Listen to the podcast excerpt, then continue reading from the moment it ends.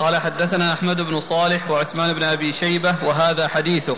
قال حدثنا الفضل بن دكين قال حدثنا هشام بن سعد عن زيد بن أسلم عن أبيه أنه قال سمعت عمر بن الخطاب رضي الله عنه يقول أمرنا رسول الله صلى الله عليه وآله وسلم يوما أن نتصدق فوافق ذلك مالا عندي فقلت اليوم أسبق أبا بكر إن سبقته يوما فجئت بنصف مالي. فقال رسول الله صلى الله عليه وآله وسلم ما أبقيت لأهلك؟ قلت مثله. قال وأتى أبو بكر رضي الله عنه بكل ما عنده.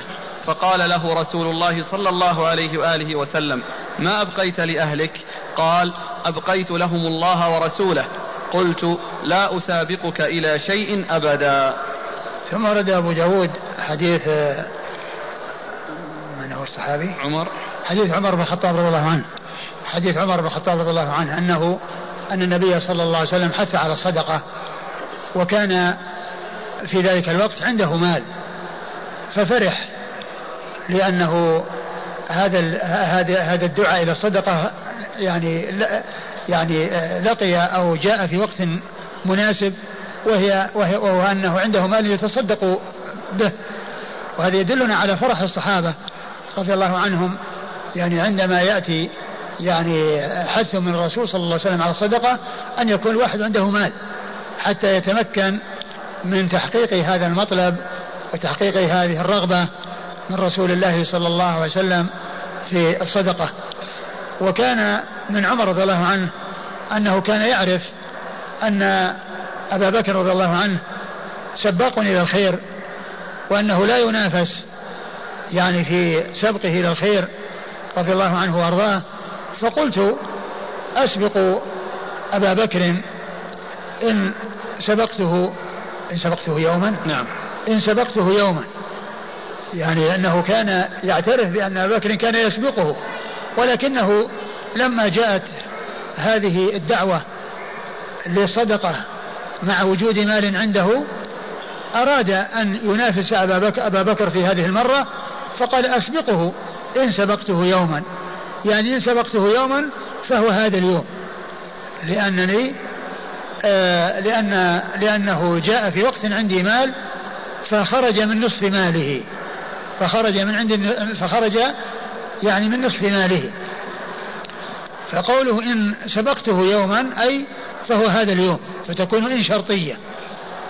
وقيل إنها تكون نافية يعني ما سبقته يوما. ما سبقته يوما لأن إن تأتي بمعنى النفي. وعلى هذا تكون ما نافية ما سبقته يوم من الأيام. فأنا أريد في هذه المرة أن أسبقه لأنه لم يسبق لأن سبقته في يوم من الأيام. وإن كما آه، يعني آه، كما هو واضح تكون نافية. وقد قال شيخنا الشيخ محمد الأمين الشنقيطي رحمة الله عليه في تفسير قول الله عز وجل قل إن كان للرحمن ولد فأنا أول العابدين قال إن الأصح فيها أو أن الأولى فيها أن تكون نافية ومعنى ذلك ما كان للرحمن ولد فأنا أول العابدين ما كان للرحمن ولد فأنا أول العابدين وفيها قول آخر أنها شرطية وأن هذا يعني شيء لا يكون ومن الشيء الذي يفرض وهو لا يكون إن كان للرحمن ولد وهو لا يكون له ولد فأنا أول العابدين لله سبحانه وتعالى. لكن كونها نافية يعني يقول شيخنا الشيخ الأمين الشنقيطي رحمة الله عليه إن هذا هو الأولى وهذا هو الأقرب أنها تكون نافية. وعلى هذا فالجملة التي معنا وهي قول عمر رضي الله عنه إن سبقته يوما أي ما سبقته يوما ما سبقته يوما من الأيام بل هو دائما يسبقني رضي الله تعالى عنهما. فلما جاء عمر رضي الله عنه بما جاء به قال له ماذا أبقيت لنفسك أو لأهلك؟ قال أبقيت مثله. يعني النصف. لأن هذا نصف ماله وبقي مثله أي للنصف الباقي. فجاء أبو بكر رضي الله عنه بما جاء به وقال له ماذا أبقيت لأهلك؟ قال أبقيت لهم الله ورسوله. يعني أنه ما أبقى شيئا. ما أبقى شيئا من ماله كل خرج من ماله. وهذا محل الشاهد من الترجمة الرخصة في, في ذلك أي في الخروج من المال. لأن أبو بكر خرج من ماله. وهذا آه يعني آه يناسب ويصح مما يكون عنده قوة توكل وقوة يقين ولا يحصل منه تأثر بما يخرج منه وأن يندم وأن يحصل يعني له ما يحصل. فإن من كان كذلك كأبي بكر رضي الله عنه آه، رخص له في ذلك. وله ذلك. وأما من كان عنده شيء من الضعف وعدم القوة وأنه إذا خرج من ماله يندم أو يكون في نفسه شيء أو يكون على الأقل في نفسه شيء من تصرفه الذي قد حصل فإن هذا لا يخرج من ماله بل يبقي ما يحتاج إليه وما يحتاج إليه من يعوله. نعم. قلت لا أسابقك إلى شيء أبدا. نعم قال النتيجة أن, أن هذه المرة التي قصدت مسابقتك واجتهدت في مسابقتك وأردت ذلك وأنت جئت بما عندك من يعني آه، غير أن يكون آه، لك علم بما في نفسي وبما عندي يعني كما أنك سبقتني فيما فيما سبق وسبقتني في هذه الحالة التي تهيأت لها وفي هذه الفرصة التي استعددت لها وقصدتها إذا لا أسابقك أبدا. فيه التنافس. نعم فيه المنافسة في الخير والاعتراف لأهل الفضل في الفضل لأن قوله لا كونه أولا يريد أن ينافسه وفي الآخر قال لا أنافسك بعدها أبدا اعتراف لصاحب الفضل بفضله. قال حدثنا أحمد بن صالح أحمد بن صالح المصري ثقة أخرجه البخاري وأبو دا وأبو داود والترمذي في الشمائل. وعثمان بن أبي شيبة وهذا حديثه. عثمان بن شيبة مر ذكره. قال حدثنا الفضل بن دكين. الفضل بن دكين هو أبو نعيم الكوفي يذكر أحيانا بكنيته وأحيانا باسمه. مر حديث له قريبا قال في أثناء الإسناد أخبرنا أبو, أبو, أبو نعيم وهنا قال أخبرنا الفضل بن دكين الفضل بن دكين وهو هو يعني فمعرفة الكنى يعني كنى المحدثين هذه من الأمور المهمة وهي من أنواع علوم الحديث وفائدتها ألا يظن الشخص الواحد شخصين. إذا جاء أبو نعيم على حدة وجاء الفضل بن دكين على حدة من لا يعرف أن الفضل بن دكين كنية أبو نعيم يظن أبا نعيم شخص آخر غير الفضل بن دكين. عن هشام بن سعد. وهو ثقة أخرج أصحاب الكتب الستة نعم. عن هشام بن سعد. عن هشام بن سعد وهو ثقة أخرج أصحاب الكتب. صدوق له أوهام. أخرج له. البخاري تعليقا ومسلم وأصحاب السنن. صدوق له أوهام أخرجه البخاري تعليقا ومسلم وأصحاب السنن. عن زيد بن أسلم. عن زيد بن أسلم المدني ثقة أخرجه أصحاب كتب الستة. عن أبيه. عن أبيه وهو ثقة أخرجه أصحاب كتب الستة. عن عمر بن الخطاب. عن عمر بن الخطاب رضي الله تعالى عنه أمير المؤمنين وثاني الخلفاء الراشدين الهادين المهديين صاحب المناقب الجمة والفضائل الكثيرة رضي الله عنه وأرضاه. قال رحمه الله تعالى باب في فضل سقي الماء. قال حدثنا محمد بن كثير قال أخبرنا همام عن قتادة عن سعيد أن سعدا رضي الله عنه أتى النبي صلى الله عليه وآله وسلم فقال أي الصدقة أعجب إليك؟ قال الماء. ثم ورد أبو داود هذه الترجمة باب فضل سقي الماء. باب فضل سقي الماء. يعني أن سقيه من أنواع الإحسان ومن خير أنواع الإحسان وذلك لحاجة الناس إلى الماء وشدة حاجتهم إليه وعدم استغنائهم عنه فكون المسلم يحسن في بذل الماء لمن يحتاج إلى شربه وتمكينه منه والناس يعني لا يحتاجون لا يسارون على الماء. والله تعالى جعل من الماء كل شيء حي. يعني يدل ذلك على عظم شأن الإنفاق. إنفاق في الإنفاق في سبيل الله يعني إنفاق المال إنفاق الماء وبذله في سبيل الله وتسبيله للناس بحيث يستفيدون منه ويشربون منه لأنه مادة الحياة وبه حياة المخلوقات جعل الله تعالى من الماء كل شيء حي. يعني الذي هو يعني لا يعيش إلا بالماء ولا يعني والماء من ضرورياته. آه، لا تحصل حياته إلا بالماء كما قال الله عز وجل جعلنا من الماء كل شيء حي. أورد أبو داود حديث أبي سعيد سعد. حديث سعد بن عبادة رضي الله عنه. حديث سعد بن عبادة رضي الله عنه جاء إلى النبي صلى الله عليه وسلم وقال أي الصدقة أعجب إليك يا رسول الله. قال الماء. أي الصدقة أعجب إليك يعني أنها أحب إليك وأنها أفضل.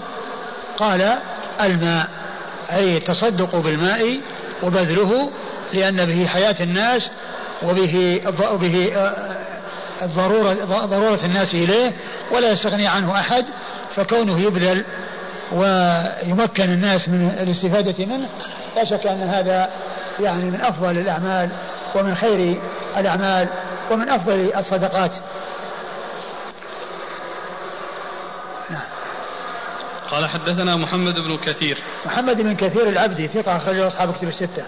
عن همام. عن همام بن يحيى وثقة أخرج أصحاب كتب الستة. عن قتادة. عن قتادة بن دعامة السدوسي البصري ثقة أخرج أصحاب كتب الستة. عن سعيد. عن سعيد وهو ابن المسيب وهو ثقة فقيه أحد فقهاء المدينة السبعة في عصر التابعين. أخرج أصحاب كتب الستة. عن سعد.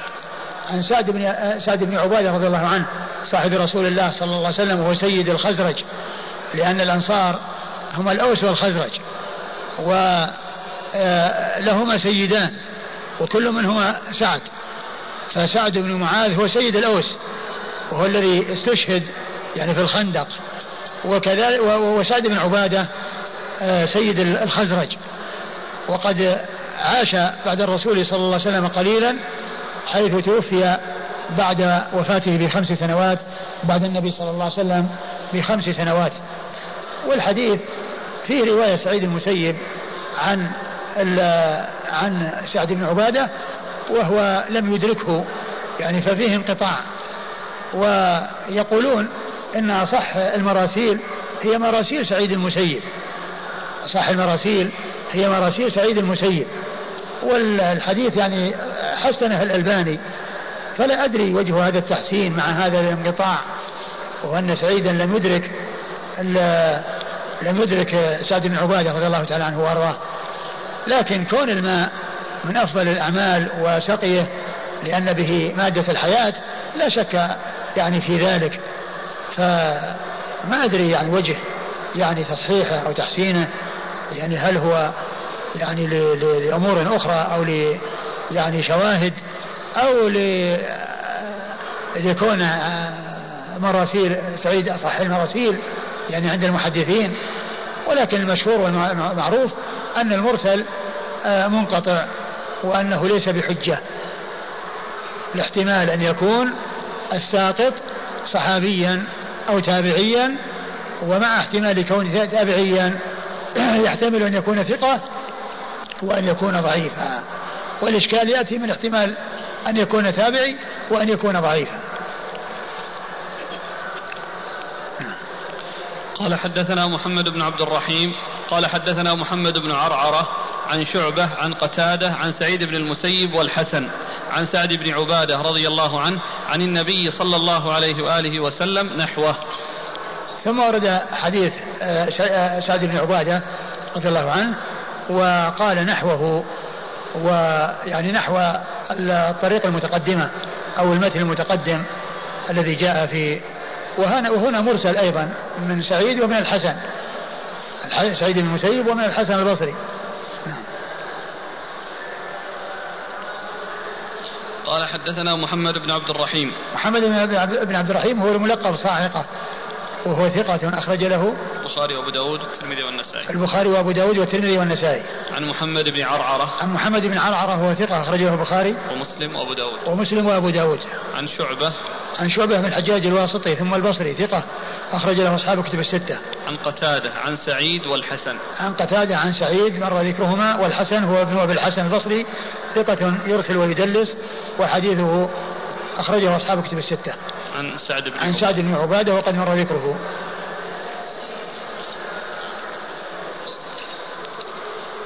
بس نفس يعني الحسن مراسيله يعني هي من من أضعف المراسيل.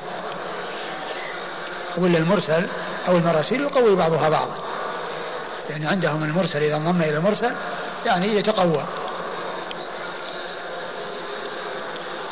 قال حدثنا محمد بن كثير قال أخبرنا إسرائيل عن أبي إسحاق عن رجل عن سعد بن عبادة رضي الله عنه أنه قال يا رسول الله إن أم سعد ماتت فأي الصدقة أفضل؟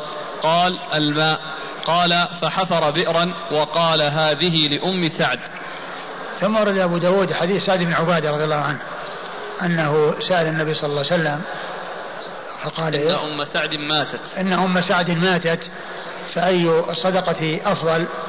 فقال الماء فحفر بئرا فحفر بئرا. نعم. وقال هذه لأم سعد. وقال هذه لأم سعد يعني سبلها وجعلها لأم سعد.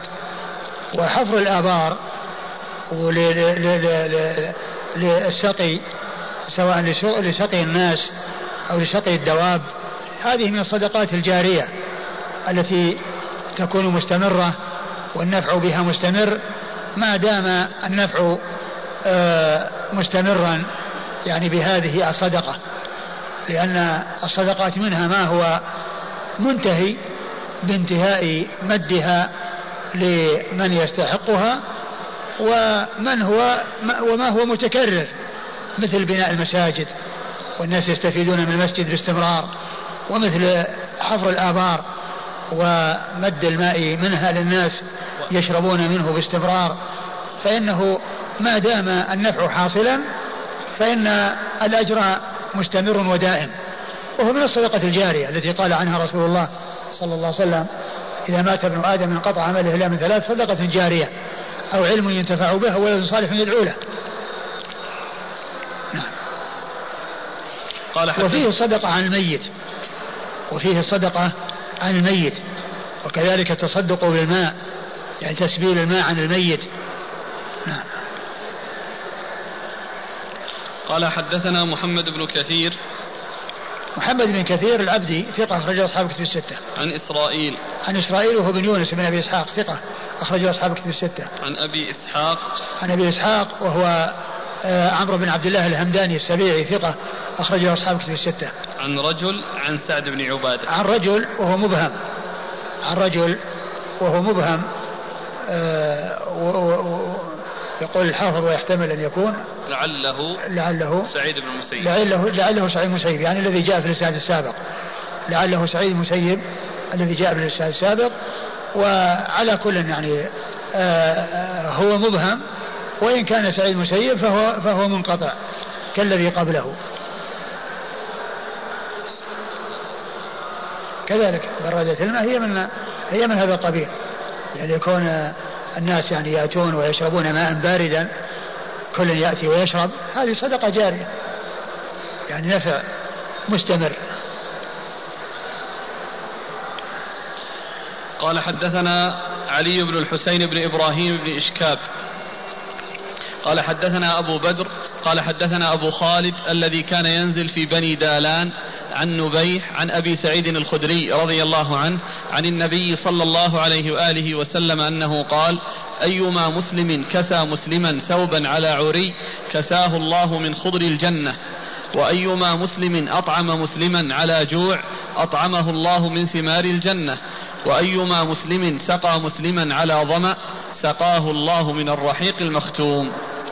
ثم ورد أبو داود آه، حديث آه، أبي سعيد. أبي سعيد الخدري رضي الله عنه أن النبي صلى الله عليه وسلم قال من سقى مسلما على ظمأ من من أولا أولا من أيما مسلم كسى مسلما ثوبا على عري. أيما مسلم كسى مسلما ثوبا على عري كساه الله من خضر الجنة. أي, أي أن الجزاء من جنس العمل؟ يعني كسوة بكسوة. كسوة في الدنيا بكسوة في الآخرة. الجزاء من جنس العمل. وأيما وأيما مسلم أطعم مسلما على جوع. وأيما مسلم أطعم مسلما على جوع أطعمه الله من ثمار الجنة. يعني طعام بطعام إطعام بإطعام الجزاء من جنس العمل. وأيما رجل سقى مسلما على ظمأ سقاه الله من الرحيق المختوم يعني في الجنة. والرحيق هو الشراب الطيب المختوم الذي ختم وأغلق فلم تصل يصل إليه أحد إلا صاحبه. أو أنه ختم بمسك بأن يكون يعني آخره وختامه يعني مسك. وهذا الحديث فيه هذه الأمور الثلاثة وكلها فيها الجزاء من جنس العمل وكثيرا ما يأتي في النصوص الجزاء من جنس العمل. مثل حديث من نفس عن مسلم كربة نفس الله عنه بها كربة من كرب يوم القيامة ومن ستر مسلما ستره الله في الدنيا والآخرة. ومن سلك طريقا يلتمسه في علم سهل الله له به طريقا الجنة. الجزاء من جنس العمل. والحديث في إسناده يعني آه الذي هو الدالاني هذا و آه فهو غير ثابت. ولكن آه كون الثواب يعني يحصل لا شك أن من أحسن أحسن الله إليه وأن الجزاء من جنس العمل وقد جاء ذلك في أحاديث كثيرة كون الجزاء من جنس العمل. نعم. قال حدثنا علي بن الحسين بن إبراهيم بن إشكاب. حدثنا علي بن الحسين بن إبراهيم بن إشكاب وهو صدوق أخرج أبو داود بن ماجه. صدوق أخرجه أبو داود بن ماجه. عن أبي بدر. عن أبي بدر وهو شجاع بن الوليد شجاع بن الوليد نعم. ثقة أخرج أصحاب الكتب. صدوق له أوهام صدوق له أخرج أصحاب الكتب. نعم. صدوق له أوهام أخرجه أصحاب الكتب الستة. عن أبي خالد عن أبي خالد الدالاني. قد ينزل في بني دالان. يعني وهذا يفيد أنه ليس منهم. وإنما كان ينسب إليهم نزول نزوله فيهم. ولهذا يقال له أبو خالد الدالاني. ولكن هنا قال ينزل في بني دالان. أي أن نسبته إليهم للمجاورة ولكونه يجلس ينزل معهم. فقيل له ذلك. ومثل ذلك سليمان بن طرخان التيمي. فإنه ينسب إلى التيميين لنزوله فيهم وليس لكونه منهم. ف يعني تكون النسبة لسبب من الأسباب. كون نزل في قوم فينسب إليهم أو كونه مولى لهم فينسب إليهم. وقد يكون من أنفسهم ينسب إليهم نسبة أصل. ونسبة نسب. وهو صدوق يخطئ كثيرا أخرج صدوق يخطئ كثيرا أخرج له. أصحاب السنن. أخرج له أصحاب السنن. من هذا أبو ها؟ أبو مسعود البدري. إيش؟ أبو مسعود البدري. وش فيه؟ لأنه نزل بدر. إي نعم هذا قيل أيضا هذا كذلك لأنه يعني المتبادر إلى الذهن أنه إذا قيل بدري يعني ممن شهد بدرا. هذا هو الذي يتبادر إلى الأذهان عندما يقال عن صحابي من الصحابة أنه بدري. لكن آه قيل إنه إنما نسب إلى بدر يعني لأنه سكنها لأنه سكنها نسبة مسكن وليست نسبة شهود. عن نبيح عن نبيح وهو مقبول أخرج له أصحاب السنن. نبيح العنزي. نعم.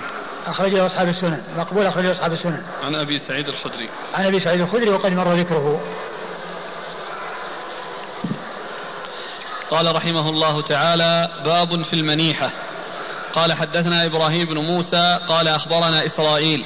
قال حاء وحدثنا مسدد. قال حدثنا عيسى. وهذا حديث مسدد وهو أتم. عن الأوزاعي عن حسان بن عطية عن أبي كبش السلولي أنه قال سمعت عبد الله بن عمرو رضي الله عنهما يقول قال رسول الله صلى الله عليه وآله وسلم أربعون خصلة أعلاهن منيحة العنز ما يعمل رجل بخصلة منها رجاء ثوابها وتصديق موعودها إلا أدخله الله بها الجنة. قال أبو داود في حديث مسدد قال حسان فعددنا ما دون منيحة العنز من رد السلام وتشميت العاطس وإماطة الأذى عن الطريق ونحوه. فما استطعنا أن نبلغ خمسة عشر خصلة. ثم ورد أبو داود آه، حديث عبد الله بن عمرو العاص رضي الله تعالى عنهما. باب. نعم. باب. باب باب المنيحة. باب المنيحة. والمنيحة هي كون إنسان عنده غنم وفيها حليب فيمنحها لفقير يحلبها ويستفيد منها وإذا انتهى الحليب منها أرجعها إلى صاحبها. يعني فهي يعني آه، التصدق بالمنفعة. يعني ليس التصدق بالعين لأن العين هي باقية على ملك صاحبها. ولكن الذي بذله صاحبها منفعة منفعتها وهي الحليب الذي فيها. فهي منيحة لأن لأن يعني صاحبها منح درها ويعني آه هذه الفائدة التي تحصل منها يعني لذلك الفقير لي يعني يسد حاجته وليستفيد من ذلك اللبن وذلك الحليب هذه هي المنيحة. آه، أورد أبو داود حديث عبد الله بن عمرو العاص رضي الله تعالى عنهما أن النبي صلى الله عليه وسلم قال أربعون خصلة آه، أعلاها منيحة العنزي. نعم. أيوة. ما يعمل رجل بخصلة منها رجاء ثوابها وتصديق موعودها إلا أدخله الله بها الجنة. ما يعمل أحد آه، بخصلة منها. يعني هذه الخصال التي أعلاها منيحة العنز. يعني رجاء ثوابها وتصديق موعودها يعني ما وعد به على فعلها إلا أدخله الله تعالى بها الجنة. الرسول صلى الله عليه وسلم ذكر أربعين خصلة وأن أعلاها منيحة العنز وما دونها يعني من الخصال هي أقل منها. أي واحدة منها يعملها الإنسان رجاء ثوابها وتحصيل موعودها إلا أدخله الله تعالى بها الجنة.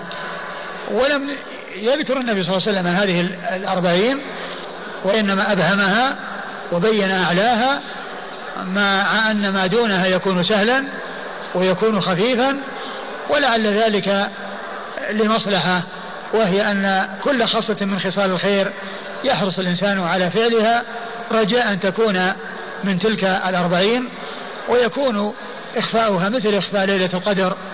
وإبهامها في العشر وكذلك إخفاء ساعة الإجابة يوم الجمعة ليكون الإنسان في الوقت كله آه، متحريا ومتعرضا لمصادفتها وموافقتها فيكون إخفاؤها لعله من هذا القبيل.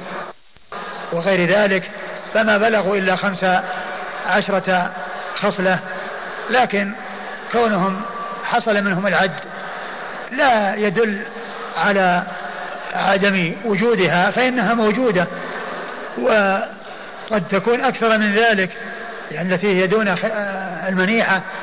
وكونهم عدوا ولم يصلوا يعني أنهم تذكروا في ذلك الوقت وتذاكروا فعدوا هذه الأشياء التي حضرت أو جاءت على أذهانهم وعلى أفكارهم.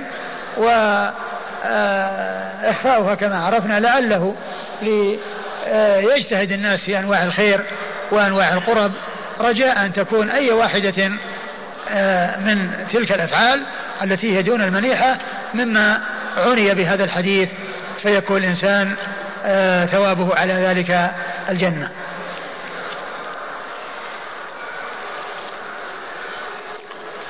هذه عدت هذه الخصال. عدت إنه ذكرت الأربعين كاملة جمعت أو والله لا شك إنها يعني أنا ما أعرف يعني عدها وإن أحد عدها لكن لكن هي لا شك هي موجودة. ولكن هؤلاء الذين عدوها يعني يمكن إنهم في ذهن في تلك الفترة التي صاروا يتذكرون صاروا يعدون وبعدين وقفوا.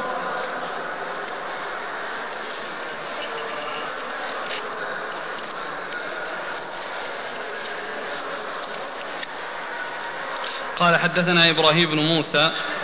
إبراهيم بن موسى هو ثقة أخرجه أصحاب الكتب. ثقة أخرجه أصحاب الكتب الستة. عن إسرائيل. عن إسرائيل آه، مر ذكره. هذا اللي موجود عندنا ولا أقول هكذا في النسخة اللي بين يدينا. أيوة. وإلا فإن محمد عوامة يقول أن هذه لا توجد في النسخ وأن هذه زيادة. كذلك لا توجد حتى في تحفة الأشراف. أي زيادة؟ إسرائيل. إيش إسرائيل؟ إيه؟ أيوة. وإنما زاد يعني كذلك في تحفه الإشراف لا توجد وإنما زاد المحقق تبعا لما موجود في هذه النسخة. وكذلك أن إبراهيم ليست له رواية عن إسرائيل وإسرائيل ليست رواية عن الأوزاعي. إيه. وفيه يعني شخص غيره؟ هو عندنا هنا إبراهيم بن موسى عن إسرائيل ثم قال حاء مسدد عن عيسى ثم يجتمعون عن الأوزاعي. إيه. أقرأ لك أقرأ عليك. نعم. أقرأ أقول. نعم. يقول النسخ الموجودة حدثنا إبراهيم بن موسى قال أخبرنا ثم قال حاء وحدثنا مسدد قال حدثنا عيسى. هكذا في صاد وحاء. ثانيا. حاء إيش؟ حاء. حاء وحدثنا مسدد قال حدثنا عيسى. آه. يعني أول شيء ذكر بس أخبرنا ثم حول. أيوه. قال هكذا في النسخ. يعني يصير الالتقاء عند عيسى. الالتقاء نعم. عند عيسى. نعم. يعني يمكن. وقال أنه توجد أقول نسخة. محتمل. أقول محتمل. إذا كان هذا ليس له رواية وإن يكون التحويل الفرق بين الصيغتين أن أحدهما قال أخبرنا والثاني قال حدثنا. يعني هذا هو المقصود من التحويل. إذا كان أن إسرائيل يعني ليس يعني من شيوخ إبراهيم موسى وليس تلميذا للأوزاعي.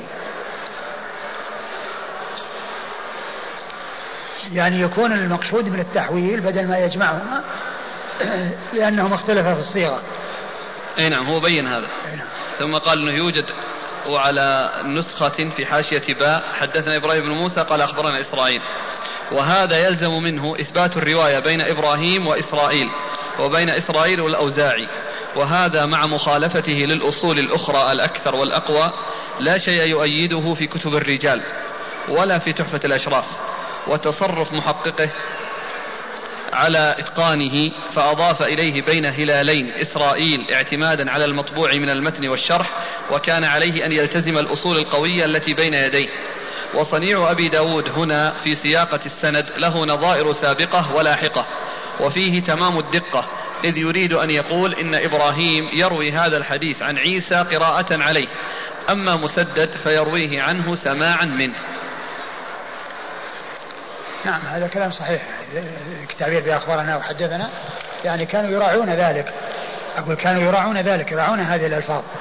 وأخبرنا غالبا يراد بها القراءة على الشيخ. وحدثنا يراد بها السماع من الشيخ. لكن قد تأتي يعني بعض العلماء يسوي بينهما. ويجعل يعني أخبرنا للاثنين ويجعل حدثنا للاثنين. كأن الحافظ في فتح الباري أشار إلى عدها. يعني هنا ذكر فائدة. قال لما فقال فما استطعنا أن نبلغ خمسة عشر. أيوة. يقول انظر فتح الباري الجزء الخامس. نعم. فكأن فيه ذكر. عدها. يعني ما ذكر لكن قال جمع شيخنا أيوة. عبد الله الصديق الغماري رحمه الله الخصال الأربعين وشرحها في كتاب اللطيف النافع سماه تمام المنة ببيان الخصال الموجبة للجنة وهو مطبوع. قال الحافظ يعني شيخه هذا خرافي. من الخرافيين الذين عندهم محاربة للسنة ولأهل السنة. نعوذ بالله نعوذ بالله. أما كلام الحافظ إن أردت في في, في عون المعبود. لا خلينا. ها؟ يعني كلام في, في عون المعبود؟ أي أي نعم. ها؟ أي نعم. قال الحافظ إن بعضهم تطلبها فوجدها تزيد على الأربعين فمما زاده إعانة الصانع والصنعة للأخرق وإعطاء شسع النعل والستر على المسلم والذب عن عرض عن عرضه وإدخال السرور عليه والتفسح له في المجلس والدلالة على الخير والكلام الطيب والغرس والزرع والشفاعة وعيادة المريض والمصافحة والمحبة في الله والبغض لأجله والمجالسة لله والتزاور والنصح والرحمة وكلها في الأحاديث الصحيحة وفيها ما قد ينازع في كونه دون منيحة العنز الغرس والزرع هذه. أي. أقول الغرس والزرع. والمحبة في الله أيه. والبغض هذه من أوثق العرى نعم. يكفي؟ نعم. قال حدثنا إبراهيم بن موسى قال أخبرنا إسرائيل قال حا وحدثنا مسدد. مسدد بن مسرهد البصري ثقة أخرج حديث البخاري وأبو داود والترمذي والنسائي. عن عيسى عن عيسى بن يونس بن أبي إسحاق السبيعي ثقة أخرجه أصحاب كتب الستة. قال وهذا حديث مسدد وهو أتم عن الأوزاعي. عن الأوزاعي عبد الرحمن بن عمرو الأوزاعي ثقة فقيه أخرج له أصحاب كتب الستة. عن حسان بن عطية. عن حسان بن عطية ثقة أخرجه أصحاب كتب الستة. عن أبي كبشه السلولي. عن أبي كبشه السلولي وهو صدوق ثقة أخرجه وثقة أخرج له. البخاري وأبو داود والترمذي والنسائي. البخاري وأبو داود والترمذي والنسائي. عن عبد الله بن عمرو. عن عبد الله بن عمرو بن العاص رضي الله تعالى عنهما الصحابي الجليل أحد أحد أحد العباد الأربعة من أصحاب رسول الله صلى الله عليه وسلم وحديثه أخرجه أصحاب كتب الستة. قال رحمه الله تعالى باب أجر الخازن. قال حدثنا عثمان بن أبي شيبة ومحمد بن العلاء المعنى واحد. قال حدثنا أبو أسامة عن بريد بن عبد الله بن أبي بردة عن أبي بردة عن أبي موسى رضي الله عنه أنه قال قال رسول الله صلى الله عليه وآله وسلم إن الخازن الأمين الذي يعطي ما أمر به كاملا موفرا طيبة به, به نفسه حتى يدفعه إلى الذي أمر له به أحد المتصدقين. ثم ورد أبو داود رحمه الله أجر الخازن والخازن هو الذي يكون قيما على شيء يعني مؤتمنا على حفظه سواء كان ذلك آه، مملوكا أو كان مستأجرا آه، لحفظ شيء والقيام عليه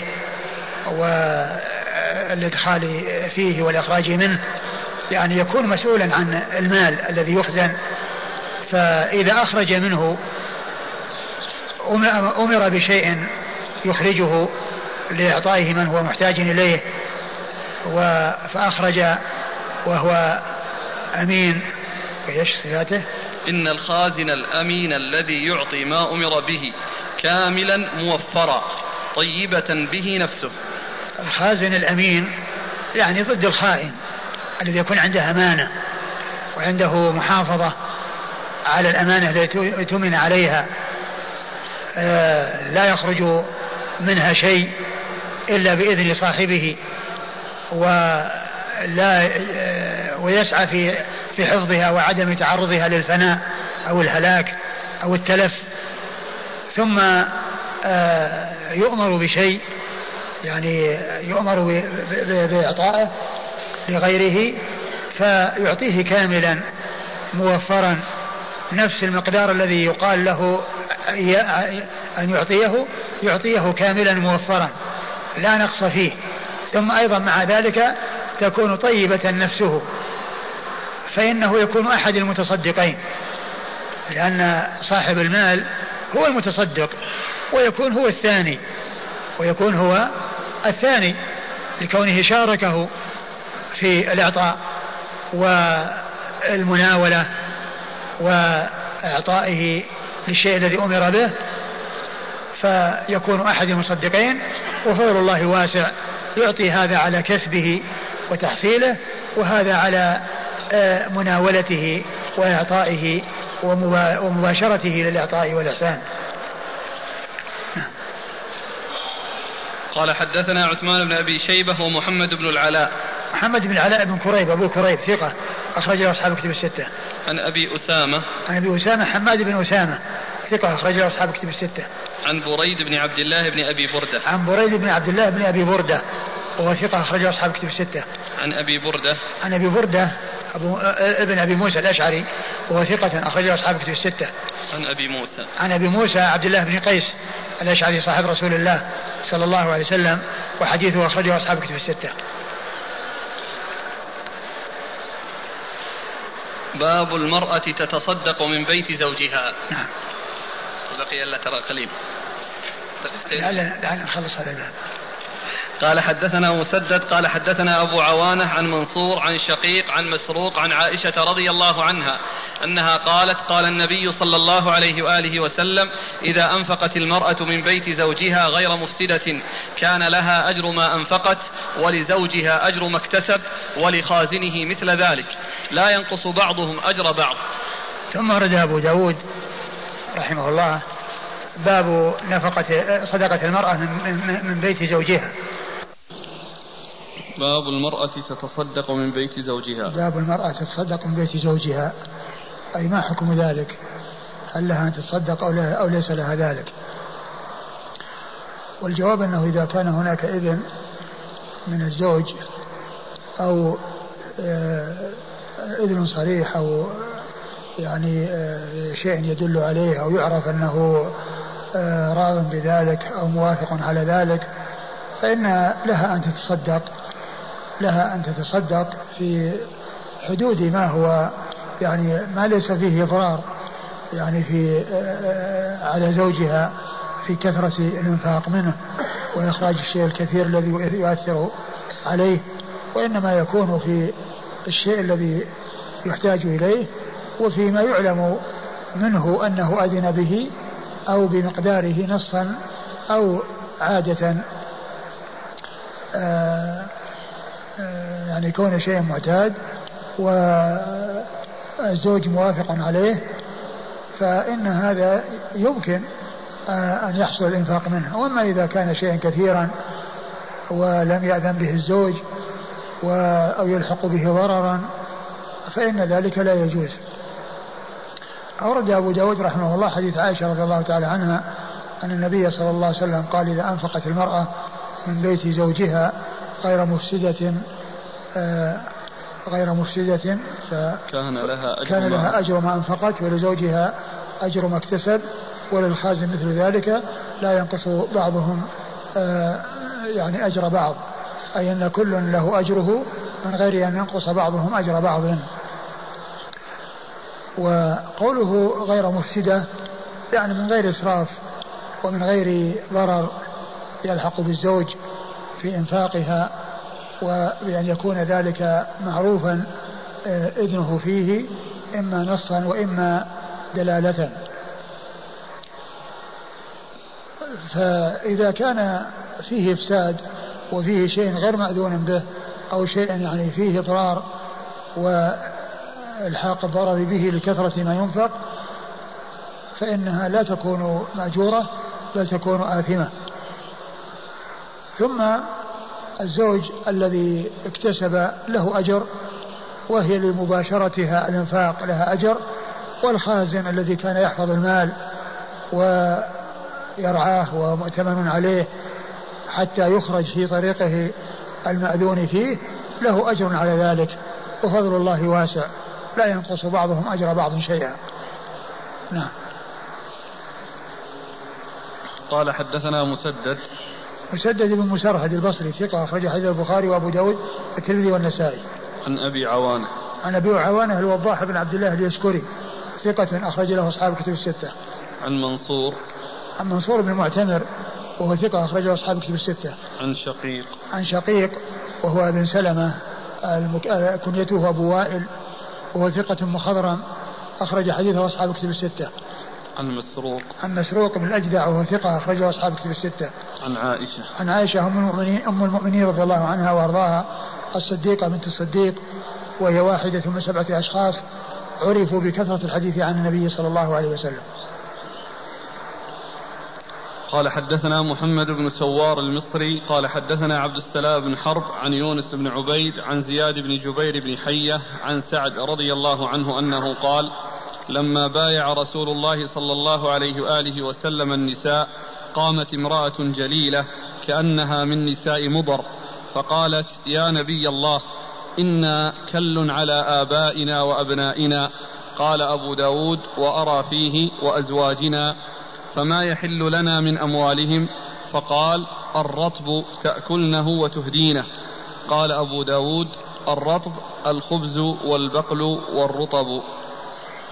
ثم ورد أبو داود حديث آه، سعد, سعد بن أبي وقاص رضي الله عنه أن آه، امرأة جليلة جاءت إلى النبي صلى الله عليه وسلم قيل المرأة الجليلة التي هي جليلة القدر والمنزلة أو أنها كبيرة السن آه، فقالت يا رسول الله إنا كل يعني أننا عيال وأننا نعول على ما يكون عند آبائنا و وأزواجنا ف فإيش؟ فما يكون لنا؟ السؤال إن كل إنا كل على آبائنا وأبنائنا. قال أبو داود وأرى فيه وأزواجنا. فما يحل لنا من أموالهم؟ فما يحل لنا من أموالهم. يعني هذا التصرف أو هذا الذي يكون لنا أو الذي نأخذه أو الذي نعطيه ما الذي يحل لنا؟ فالنبي صلى الله عليه وسلم قال الرطب تأكلنه وتهدينه.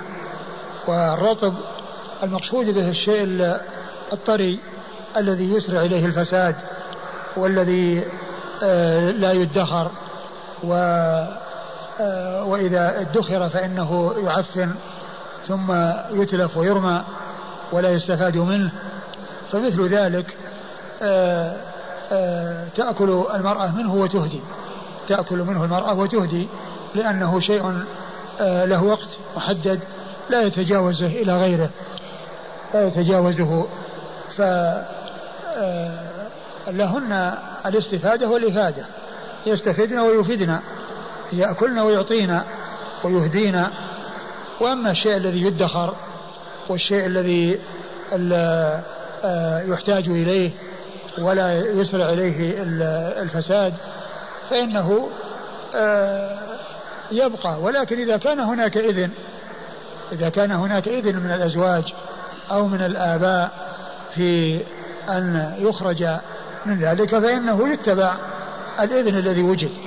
وأما مثل هذه الأشياء التي يسرع إليها الفساد والتي الناس يتهادونها ويتعاطونها بين فيما بينهم لأنها لا تبقى ولو بقيت فإنها آه، يحصل نتنها وتعفينها فهذا هو الذي آه، يبذل ويتبادله الناس فيما بينهم لعدم ادخاره ولعدم صلاحيته للبقاء. نعم. يسعد قال حدثنا محمد بن سوار المصري. محمد بن سوار المصري هو صدوق يغرب أخرج له أبو داود. صدوق يغرب أخرج له أبو داود. عن عبد السلام بن حرب. عن عبد السلام بن حرب وهو صدوق.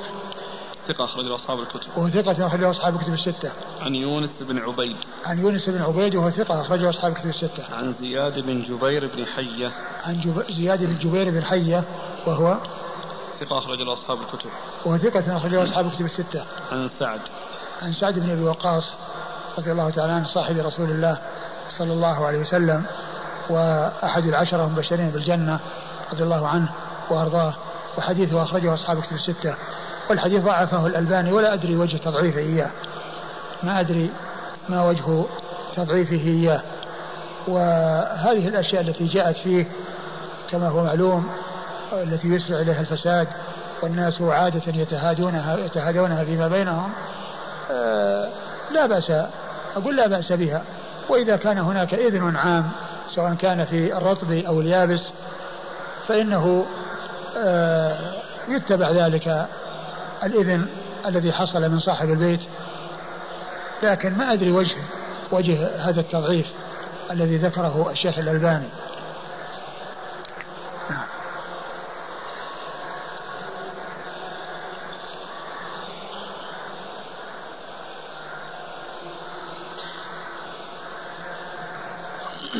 قال أبو داود وكذا رواه الثوري عن يونس. وكذا رواه الثوري عن يونس. الثوري هو سفيان بن سفيان بن سعيد المسروق. الثوري ثقة فقيه أخرج له أصحاب كتب الستة. يعني رواه كما رواه عبد السلام.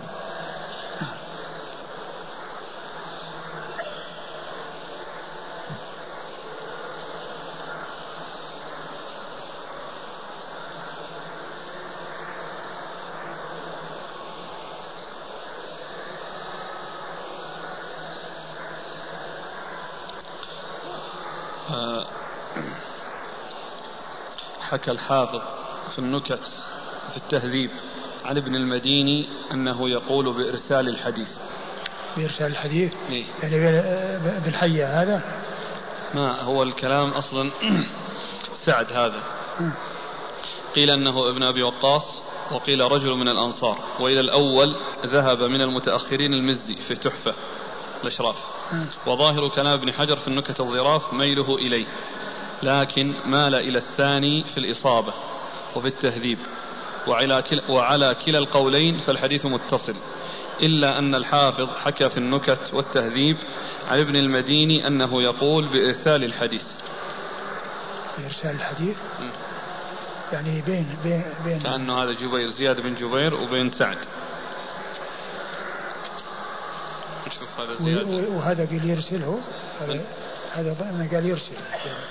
زياد بن جبير زياد بن جبير بن حية إنه ثقة يرسل. إي نعم ثقة نعم. وكان يرسل. نعم ثقة وكان يرسل. لكن إذا كان أقول إذا كان إذا كان هذا إذا كان من هذه الناحية أن أن كونه يرسل وأنه يعني لكن من ناحية اللقي و لأن الإرسال يكون فيما إذا كان أنه ما أدركه يعني يرسل عمن لم يدركه. أو الإرسال الخفي يكون عاصره ولم يعرف أنه لقيه فيكون مرسلا خفيا. فيكون مرسلا خفيا.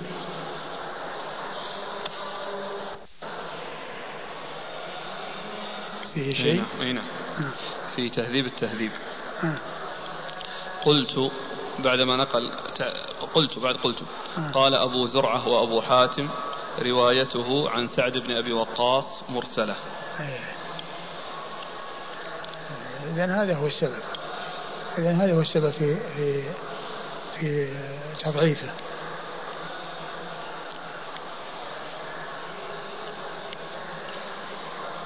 فصاروا ثلاثة. علي نعم. بن فصاروا ثلاثة. علي بن المديني وأبو زرعة وأبو حاتم. نعم في حديث يعني سبق أن مر. وبعد ذلك آه، آه، كنا آه، يعني ذكرنا أنه الراوي بينه وبين كذا تسعين سنة. في حديث مضى بينه وبين الذي روى عنه تسعين سنة. وبعدين يعني ذكر لنا أحد الأخوان ما أدري هل ذكره هنا وأن أبو حاتم وأبو زرعة قالوا أنه مرسل فلان عن فلان مرسل. ما أذكر الآن لكن مضى عليه وقت. يعني ما تذكرونه؟ في حديث في حديث المدينة أنها المدينة أنها لا أنها تعرف لقطتها دائما. نفس الحديث هذا. هذا في الحج قبل الحج. ها؟ هذا في المناسك. إيه في المناسك نعم.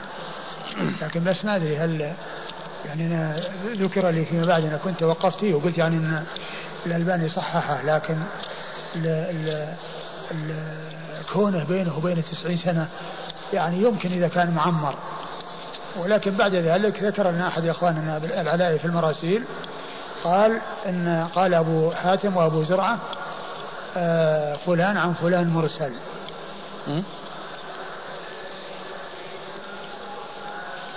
ألفين أربعة وثلاثين. إيش؟ إيه بس إيش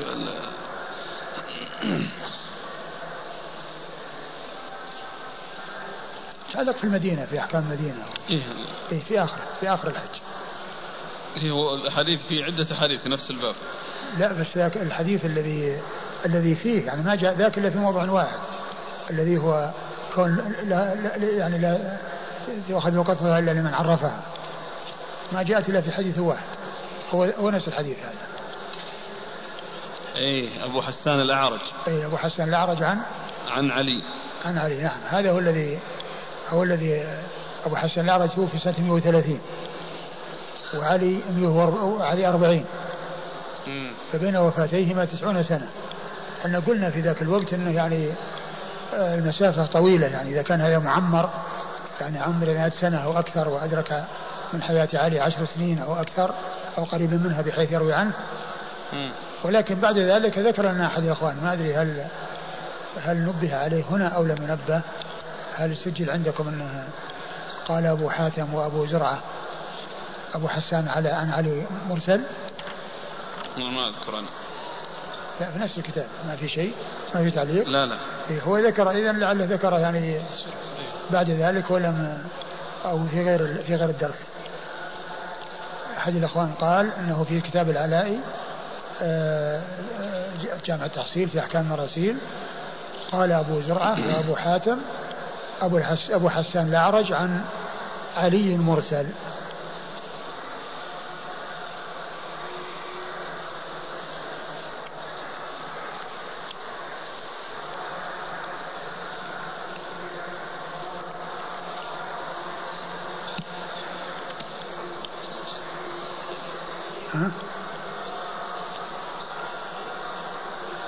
إي نعم هو نفس نفس الألباني صححها ولكن لما عرفنا وفاته أنه ثلاثين وعلي توفي أربعين بين وفاتهما تسعون سنة لا يمكن أن يكون فيه اتصال إلا إذا كان عمر هذا الذي هو أبو حسان الأعرج. بحيث يدرك عشر سنوات أو قريب منها بحيث يمكن أن يروي عنه. لكن إذا كان مرسل يعني مثل ما قال أبو أبو حسان أبو أبو حاتم وأبو زرعة يعني معناه أنها التصحيح يعني فيه نظر. إلا بالشواهد إلا بال الحديث يشهد له الذي قبله. لا بس الكلام على قضية إنشاد الظاهر إنشاء التعريف أنها تعرف دائما. هذه ما جاءت في غير هذا الحديث.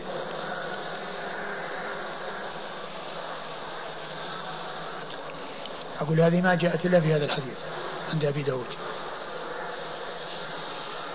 فإذا كانت موجودة في أماكن أخرى الباقي طبعا له شواهد. الشيخ الألباني ضعفه؟ لا صححه. صححه و... إيه. صححه. ها؟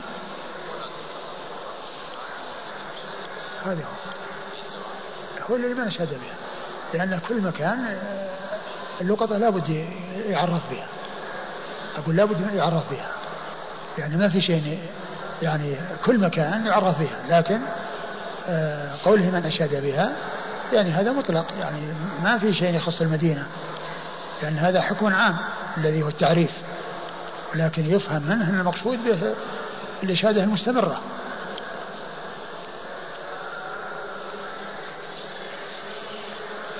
نعم. على كل يمكن أن يكون التضعيف الألباني من جهة الإرسال هذا الذي الذي الذي فيه آه، زياد. زياد بن جبير بن حية آه، حديثه عن عن سعد مرسل. عن سعد مرسل.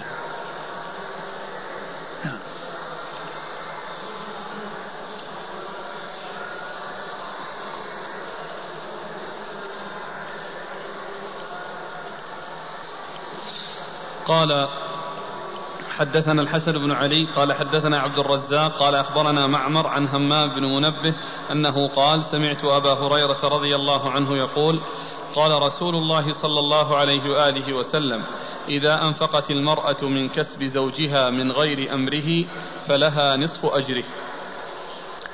ثم ورد أبو داود رحمه الله حديث أبي هريرة إذا أنفقت المرأة من كسب زوجها بغير أمره فله نصف أجره فلها نعم. آه، نصف أجره. وهذا يعني يحمل على ما إذا كان هناك موافقة أو علم موافقة أو كان من الأمور السهلة التي آه، يتهادى الناس بينهم مثل الرطب الذي يعني يسرع إليه الفساد. فلها مثل نصف أجره. وأما إذا كان لا يوافق ثم أقدمت على الإعطاء فإنها ليس لها أجر وإنما تكون آثمة. لكن حيث يكون هناك معرفة منها بموافقته وإن لم يحصل منه أمر وإن لم يحصل منه أمر لكن تعلم من عادته ومن خلقه ومن سماحته ومن أنفاقه أنها تعطي مثلا الشيء اليسير ولا يؤثر. وتعلم أن ذلك آه أنه لا يمانع في هذا فهذا هو الذي تحصل نصف الأجر. أما إذا كانت تنفق أو تسرف أو تكثر من الإنفاق آه، من غير إذنه أو أنه كان يمنع يمنعها من الإنفاق فإنه ليس لها أن تنفق. وإنما يحمل على الشيء الذي آه، اليسير الذي لا يمنع عن مثله أو الشيء الذي آه، يسرع إليه الفساد والذي عادة يتعاطاه الناس. قال حدثنا الحسن بن علي. الحسن بن علي الحلواني ثقة أخرجه أصحاب الكتب إلا النسائي. عن عبد الرزاق. عبد الرزاق بن همام الصنعاني اليماني ثقة أخرج له أصحاب الكتب الستة. عن معمر. معمر بن راشد الأزدي البصري ثم اليماني ثقة أخرج له أصحاب الكتب الستة. عن همام بن منبه. عن همام منبه هو ثقة أخرج له أصحاب الكتب الستة. عن أبي هريرة. عن أبي هريرة رضي الله عنه عبد الرحمن بن صخر الدوسي صاحب رسول الله صلى الله عليه وسلم وأكثر أصحابه حديثا على الإطلاق. رضي الله تعالى عنه وأرضاه. والحديث هذا من الصحيفة من صحيفة همام. وقد أخرجه البخاري ومسلم. والبخاري ومسلم أخرجوا أحاديث من صحيفة همام وهي بإسناد واحد وتبلغ 150 حديثا تقريبا. وقد أوردها, وقد أوردها الإمام أحمد في مسنده يعني متصلة وبين كل حديث وحديث وقال رسول الله صلى الله عليه وسلم كذا وقال رسول كذا وقال رسول كذا وهي اسنادها واحد. وهي بإسناد صحيح. والبخاري يأخذ منها ومسلم ينتقي يأخذ منها فيتفقان على بعض الأحاديث وهذا مما اتفق عليه. وينفرد البخاري في أحاديث منها ومسلم في أحاديث وأشياء لا يذكرانها. وهذا من أوضح الأدلة التي يستدل بها على أن البخاري ومسلم لا يخرجون كل حديث صحيح وإنما ينتقون ويخرجون يخرجون بعض الأحاديث الصحيحة وليس كلها لأنه لو كان لو كانوا ملتزمين هذه الصحيفة لا يتركون منها شيئا وقد أخذ البخاري منها شيئا وأخذ مسلم منها شيئا فاتفق في أشياء وأخ... وانفرد كل واحد منهما في أشياء منها وهناك أشياء ما ذكروها في الصحيحين فهذا مما يستدل به ومن أوضح الأدلة على أن البخاري ومسلم رحمهم الله لم يستوعب الصحيح ولم يلتزم ذلك لم يستوعب بالفعل ولم يستوعب حتى يستدرك ولم يلتزم حتى يستدرك عليهما ولم يلتزم حتى يستدرك عليهما ويقول انه أنه انهم ما خرجاه لأنهما لم يلتزم ذلك و والإمام مسلم رحمة الله عليه آه، ما يخرجه من الصحيفه يكون بإسناد بهذا الإسناد إلى شيخ محمد بن رافع. شيخ فيه محمد بن رافع. عن عبد الرزاق عن معمر عن همام عن أبي هريرة. وكان من طريقته وحسن سياقه أنه عندما ينتهي الإسناد فيقول فذكر أحاديث منها وقال رسول الله صلى الله عليه وسلم كذا وكذا. أما البخاري فإنه لا يذكر هذا الشيء وإنما يأتي بالقطعة التي يريد. بعد قوله قال رسول الله صلى الله عليه وسلم كذا. أما مسلم فإنه عندما ينتهي الإسناد في جميع الصحيح. عن أبي هريرة عن وسلم فذكر أحاديث حتى يفيد بأن في شيء قبل هذا. يعني في الإسناد ليس متصل يعني به بهذه الجملة ولكن هناك أحاديث أشار إليه بقوله فذكر أحاديث ثم يقول منها وقال رسول الله صلى الله عليه وسلم كذا لأن هذه الصحيفة بين كل حديث وحديث قال رسول الله كذا وقال رسول كذا وقال رسول كذا مقدار 150 مرة تقريبا فيها وقال رسول الله صلى الله عليه وسلم كذا. فهذا الحديث من جملة الصحيفة وأبو داود على طريقة البخاري يعني يأخذ القطعة من الحديث ثم يأتي بالإسناد إلى آخره ولا يحصل منه مثل ما كان يحصل من الإمام مسلم من التنبيه على ذلك.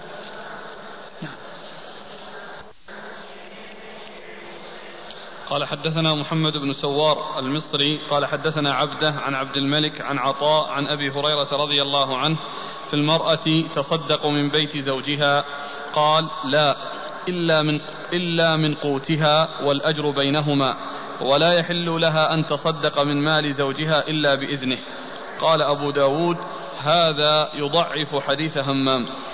ثم ورد أبو داود آه، حديث أبي هريرة وهو موقوف عليه أنه آه، في المرأة آه، تنفق من مال, من مال زوج من بيت زوجها أو من مال زوجها.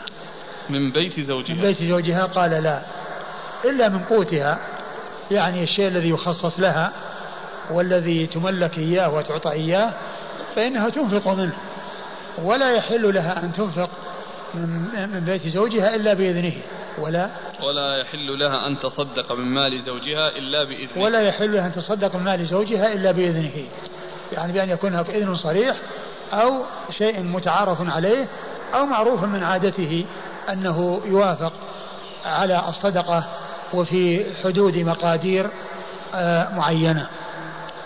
و و وهذا يعني لا يخالف ما جاء في حديث أبي هريرة المتقدم. يقول لا يحل لها يعني إلا بإذنه وذاك من غير إذنه يعني في أمور يعني آه، عرف التسامح فيها أو في أمور يعني يسرع عليها الفساد. آه، أما أو يكون في شيء يعني مبالغا فيه وإسراف فهذا هو الذي يعني يحمل عليه ما جاء في حديث أبي هريرة. فقول أبي داود بعد ذلك هذا يضعف حديث أبي هريرة هذا لا وجه له. حديث أبي هريرة متفق عليه. وهذه الجملة جاءت في بعض النسخ. نسخ. ثم أيضا هذا موقوف على أبي هريرة. ليس من كلام النبي صلى الله عليه وسلم وإنما هو من كلام أبي هريرة. وذاك متفق عليه مرفوع إلى رسول الله عليه الصلاة والسلام ولا تنافي بينهما. فما جاء في أبي حديث أبي هريرة يحمل على شيء وما جاء في حديث آه وما جاء حديث أبي هريرة المرفوع يحمل على شيء والحديث الموقوف عنه عليه يحمل على شيء آخر.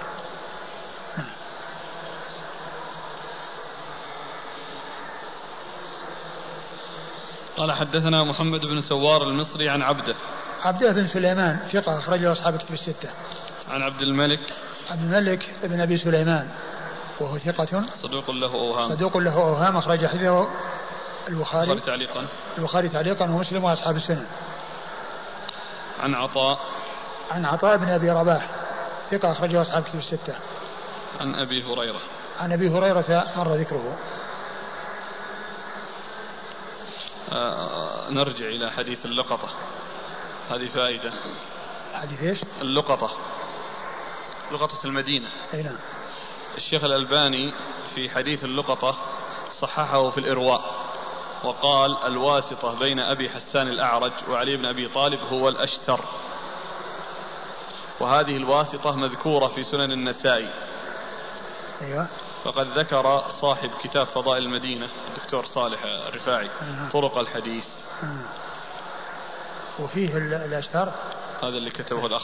طيب الاشتر وش قال عنه؟ هنا؟ الاشتر آه، ثقة مخضرم مخضرم ثقة. أيوه.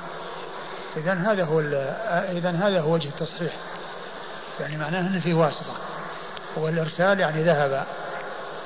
الإرسال ذهب حيث وجدت الواسطة. هذا هذا من هذا أرسلها الأخ أسامة.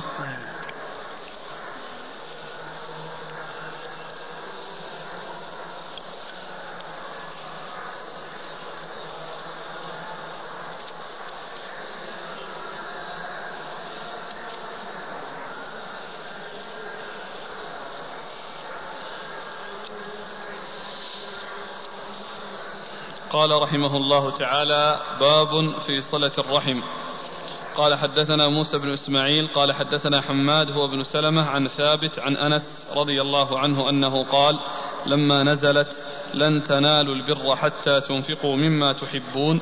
قال أبو طلحة رضي الله عنه يا رسول الله أرى ربنا يسألنا من أموالنا فإني أشهدك أني قد جعلت أرضي بأريحاء له بأريحاء له. فقال له رسول الله صلى الله عليه وآله وسلم اجعلها في قرابتك. فقسمها بين حسان بن ثابت وأبي بن كعب رضي الله عنهما. بعده. قال أبو داود بلغني عن الأنصار محمد بن عبد الله قال أبو طلحة زيد بن سهل بن الأسود بن حرام بن عمرو بن زيد مناه بن عدي بن عمر بن مالك بن النجار. وحسان وحسان بن ثابت بن المنذر بن حرام يجتمعان إلى حرام وهو الأب الثالث وأبي بن كعب بن قيس بن عتيك بن زيد بن معاوية بن عمرو بن مالك بن النجار فعمر يجمع حسان وأبا طلحة وأبي قال الأنصاري بين أبي وأبي بين بين أبي. بين أبي وأبي طلحة ستة آباء. ثم ورد أبو داود هذه الترجمة باب صلة الرحم. الرحم هي القرابة. رحم الإنسان هم قرابته. وفي اصطلاح في الشرع الرحم هم القرابة. قول الله عز وجل والأرحام بعضهم أولى بعض في كتاب الله يراد به القرابات. وعند الفرضيين ذوي الأرحام هم الذين لا يرثون بفرض ولا بتعصيب. هم الذين لا يرثون بفرض ولا بتعصيب. هؤلاء ذوي الأرحام في اصطلاح الفرضيين. وأما في الشرع فهو أعم من ذلك لأنه يشمل القرابات. فصلة الرحم أي صلة القرابة وهم قرابة الإنسان سواء كانوا من جهة أبيه أو من جهة أمه.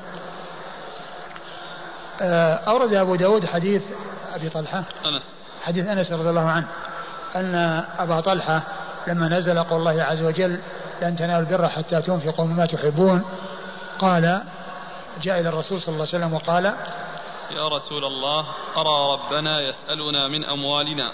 يسألنا أرى ربنا يسألنا من أموالنا يعني يسألنا أن ننفق من أموالنا على من يكون محتاجا وعلى أن نبذل ذلك من أموالنا فيعني يسألنا أي آآ آآ يأمرنا بأن ننفق منها و والله تعالى يثيب على ذلك الأجر العظيم كما قال الله عز وجل من الذي يقرض الله قرضا حسنا فيضاعفه له وله أجر كريم. وإن أحب أموالي, أموالي إلي. فإني أشهدك أني قد جعلت أرضي بئر حاء له. وإن وإني أشهدك أني جعلت أرضي بئر, بئر حاء آه له أي لله عز وجل. يعني فضعها حيث شئت. يعني يطلب من المسلم أن يتصرف فيها. فالنبي صلى الله عليه وسلم قال يجعلها في الأقربين. وهذا هو المقصود من الترجمة صلة الرحم. لأن الإحسان إلى القريب يكون صدقة وصلة. يكون جمع بين خصلتين حسنتين صلة رحم وإحسان ف وصدقة. فقال اجعلها في الأقربين. فجعلها في حسان وأبي بن كعب وهما من قرابته رضي الله تعالى عنه. ثم إن أبا داود ذكر نوع هذه القرابة وأن آه، حسان يلتقي معه في جده الثالث وأما أبي فإنما يلتقي بالسادس. وذكر نسب أبي طلحة ونسب حسان ونسب أبي وذكر أماكن الالتقاء التي آه، تحصل. والتقاء حسان مع النبي مع مع أبي طلحة أقرب من التقاء التقائه مع أبي وهذا فيه إشارة إلى أن الأقارب يعني سواء كانوا اقرباء أو يعني بعضهم أقرب من بعض فإن البر والإحسان يكون للجميع. بخلاف الميراث فإن الميراث يكون من هو أقرب يحول بين من يكون أبعد من منه. وهذا والحديث فيه دليل على أن الإنسان إذا تصدق بشيء وجعل جعله مجملا غير معين المصارف أن ذلك جائز ثم تعين مصارفه في وجوه الخير وفي وجوه البر وأفضلها وأولاها أن تكون في الأقربين.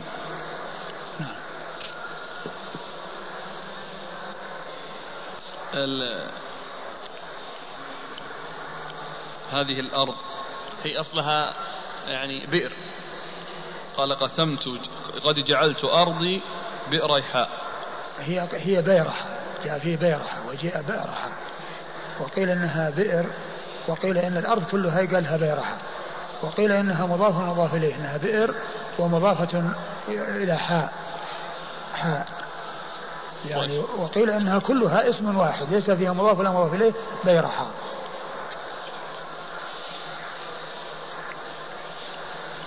تسمى يعني سميت الأرض لعلها بالبئر التي فيها. يمكن ويمكن أن تكون أنه أن الأرض اسمها بيرحاء كما هو مشهور في اسمها لانها هي هي هي بئرحاء وبيرحاء هي شيء واحد. لكن هل هي آه اسم واحد؟ أو أن أو أنها مضاف ومضاف إليه. بئر مضافة إلى حاء. مكانها. ما أعرف. قال حدثنا موسى بن إسماعيل. موسى بن إسماعيل التبوذكي البصري ثقة أخرجه أصحاب كتب الستة. عن حماد هو بن سلمة. عن حماد بن سلمة هو ثقة أخرجه البخاري تعليقا ومسلم وأصحاب السنة. عن ثابت. عن ثابت بن أسلم البناني ثقة أخرجه أصحاب كتب الستة. عن أنس. عن أنس بن مالك رضي الله عنه خادم رسول الله صلى الله عليه وسلم وأحد السبعة المعروفين بكثرة الحديث عن النبي صلى الله عليه وسلم. وهذا الإسناد رباعي من أعلى الأسانيد عند أبي داود رحمه الله.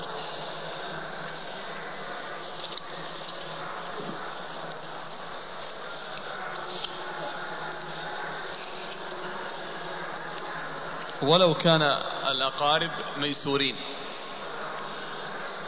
يعني إذا جعلها في الأقربين ف لا شك أن من يكون فقيرا هو الأولى لكنه إذا وقف على أقارب فإنه يشمل الموسر وغير الموسر إذا لم يقيد بالمحتاج.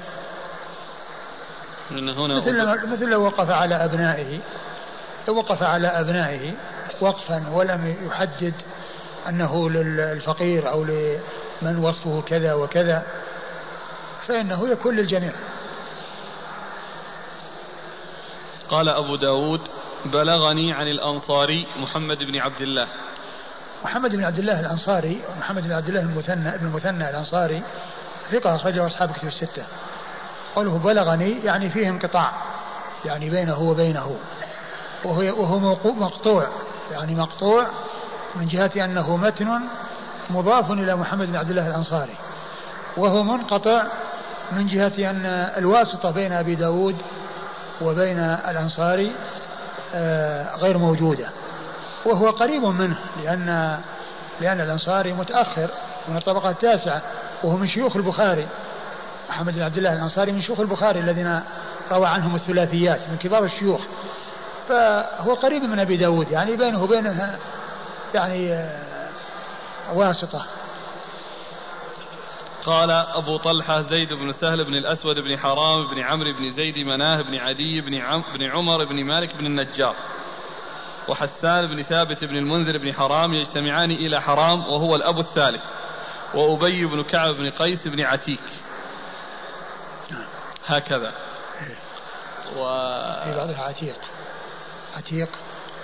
آه صوابه لعله عبيد. إيش؟ عبيد عبيد؟ إيه؟ في حاشية صاد وحاء وكاف صوابه عبيد وهو كذلك في مصادر ترجمة أبي رضي الله عنه مثل الطبقات الكبرى لابن سعد ومعرفة الصحابة لأبي نعيم وأسد الغابة وتهذيب الكمال والإصابة وغيرها ما في عتيق عون المعبود ما في ذكر عتيق المعبود ها؟ عبي عبيد ولا عبيد.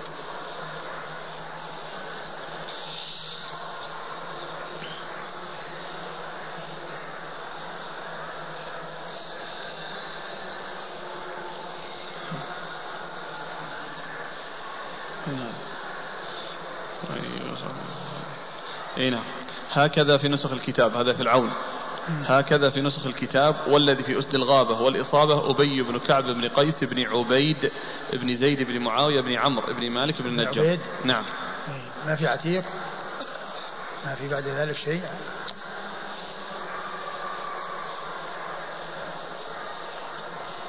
ما في.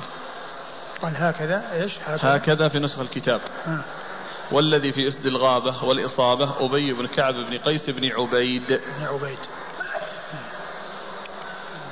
على كل يعني يعني في بعض النسخ يعني هكذا وبعضها النسخ لكن أيها الصواب لا ندري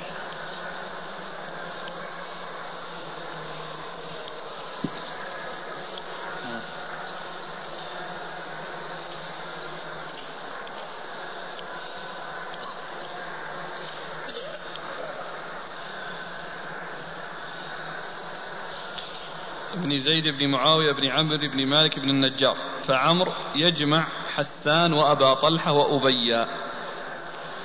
و... هو هو الذي يجمع الثلاثة عمرو الذي فوق. يعني يعني هناك يجمع الثلاثة. لكن الذي يجمع الاثنين اللي هم أبو طلحة وحسان قريب. يعني جمع الثلاثة في عمرو في عمرو وأما جمع أبي طلحة وحسان فبالأب الثالث الذي هو حرام. إيه. قال الأنصاري بين أبي وأبي طلحة ستة آباء. آه. المشهور عند العامة بيرحاء هذه أنها الآن في داخل التوسعة. الأخ الآن يقول لا هي بئر الروحة. اللي بعد الفريش. آه لا مو صحيح يعني بئر في المدينة وبئر الروحة بعيدة ذيك اللي ذيك الروحة قال هي بئر هذيك اللي اللي فيه آه، الرسول لما لقي القوم. إي القوم قال في الروحة. نعم. قال من, من القوم؟ قال المسلمون. قال من أنت قال رسول الله. فرضعت إليه امرأة صبي وقالت لي هذا حج؟ قال نعم ولك أجر. هذيك الروحة. مم. يعني ما يقالها بئر هذيك الروحة اسمها. ما كان يقال لها الروحة وأما هذه بيرحة نعم. ما أدري. نعم. قال حدثنا هناد بن السري عن عبده عن محمد بن إسحاق عن بكير بن عبد الله بن الأشج عن سليمان بن يسار عن ميمونة رضي الله عنها زوج النبي صلى الله عليه وآله وسلم أنها قالت كانت لي جارية فأعتقتها فدخل علي النبي صلى الله عليه وآله وسلم فأخبرته فقال آجرك الله أما إنك لو كنت أعطيت أعطيتها أخوالك كان أعظم لأجرك. ثم ورد أبو داود حديث ميمونة بنت الحارث الهلالية رضي الله عنها أنها كان لها جارية فأعتقتها فقال لها رسول الله رسول الله صلى الله عليه وسلم آجرك الله ولو كنت أعطيتها أخوالك نعم. كان أعظم لأجرك نعم. كان أعظم لأجرك. و يعني كونه قال لو أعطيتها أخوالك هذا هو الذي يتعلق بصلة الرحم وهذا وجه إرادة. ولعل يعني أخوالها كانوا بحاجة شديدة فكان الإحسان إليهم يعني يكون فيه آه، آه، آه، جمع بين التصدق وبين وبين صلة الرحم وبين صلة الرحم نعم قال حدثنا هناد بن السري. هناد بن السري أبو السري ثقة أخرج حديث البخاري في خلق أفعال العباد ومسلم وأصحاب السنن. عن عبده. عن عبده بن سليمان مر ذكره. عن محمد بن إسحاق. عن محمد بن إسحاق وهو صدوق أخرج له البخاري تعليقا ومسلم وأصحاب السنن. عن بكير بن عبد الله بن الأشج بن عبد الله بن الأشج المصري ثقة أخرج له أصحاب كتب الستة.